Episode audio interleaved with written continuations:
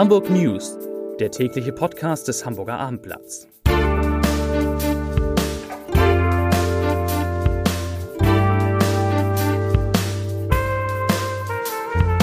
Moin, mein Name ist Lars Heider und heute geht es um das Gedenken an die Opfer des Attentats von Brockstedt. Weitere Themen. Hamburgs Unternehmen sollen mehr Flüchtlinge einstellen, E-Roller sollen feste Abstellflächen bekommen und die nächste Vollsperrung der A7 steht an.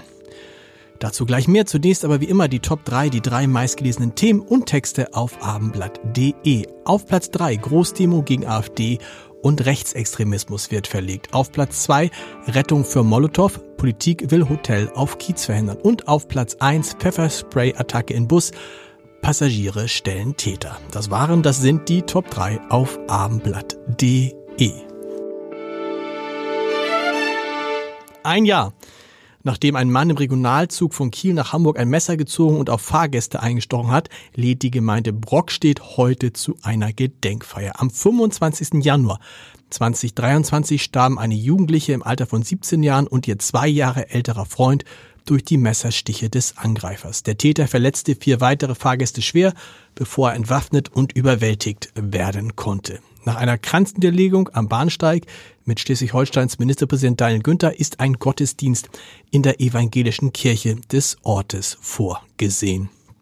Seit Juli läuft vor dem Landgericht Itzehoe die juristische Aufarbeitung des Falls, der für Entsetzen weit über Schleswig-Holstein hinaus gesorgt hat. Angeklagt ist der 34-jährige Palästinenser Ibrahim A. wegen Mordes an seiner Täterschaft besteht kein Zweifel.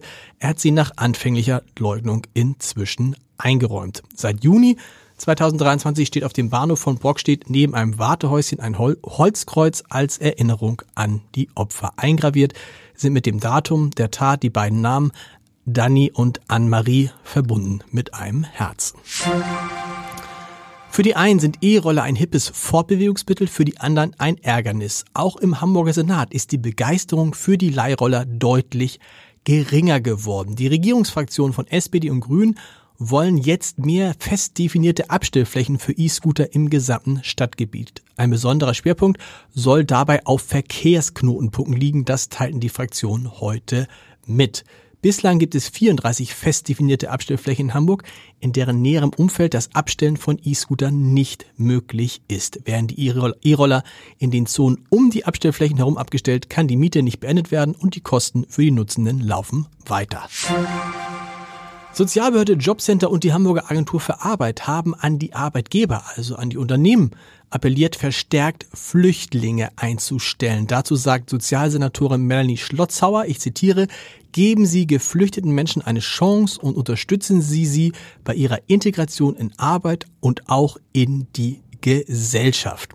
Das erklärte Melanie Schlotzer und dem schlossen sich Jobcenter-Geschäftsführer Dirk Heiden sowie der Chef der Arbeitsagentur Sönke Fock an und der sagte, jetzt sei es Zeit, für uns alle gemeinsam zu handeln und zu helfen. Basis des Aufrufs ist der im Oktober vorgestellte Jobturbo der Bundesregierung. Demnach soll die Integration in den Arbeitsmarkt nicht mehr entstufen, also erst Spracherwerb, dann der Erwerb von Fachkenntnissen und zuletzt der Wechsel in den Beruf erfolgen, sondern das alles soll jetzt parallel vonstatten gehen. Autofahrer müssen sich weiter auf größere Baustellen und Behinderung im Norden einstellen. Die nächste Vollsperrung der A7 ist schon für den 16. bis 19. Februar geplant. Dann soll eine Verbindungsrampe für das künftige Autobahnkreuz Hamburg-Hafen errichtet werden. Das Kreuz soll die im Bau befindliche A26 West aus Richtung Stade an die A7 bei Moorburg anschließen und wir halten Sie da natürlich auf dem Laufenden.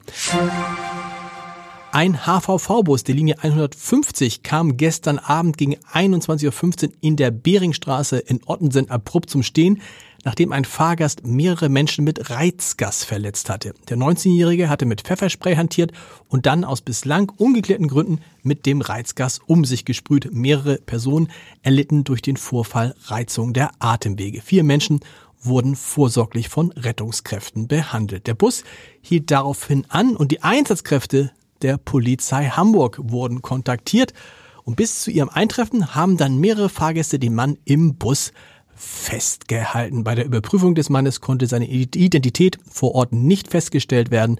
Es besteht der Verdacht, dass sich der 19-Jährige möglicherweise illegal in Deutschland aufhält. So, und natürlich weitere Podcasts des Hamburger Abendblatts finden Sie unter www.abendblatt.de slash podcast. Da kann ich wie immer empfehlen, Bäcker am Morgen, morgen früh um 6 Uhr die neue Folge mit meinem lieben Kollegen Marcel Becker und Bäcker am Wochenende. Gibt's dann am Samstag schon um, oder sagt man Sonnabend in Hamburg? Man sagt in Hamburg Sonnabend um ebenfalls 6 Uhr. Und ich wünsche Ihnen jetzt einen schönen Feierabend. Wir hören uns morgen wieder mit den Hamburg News um 17 Uhr. Bis dahin. Tschüss.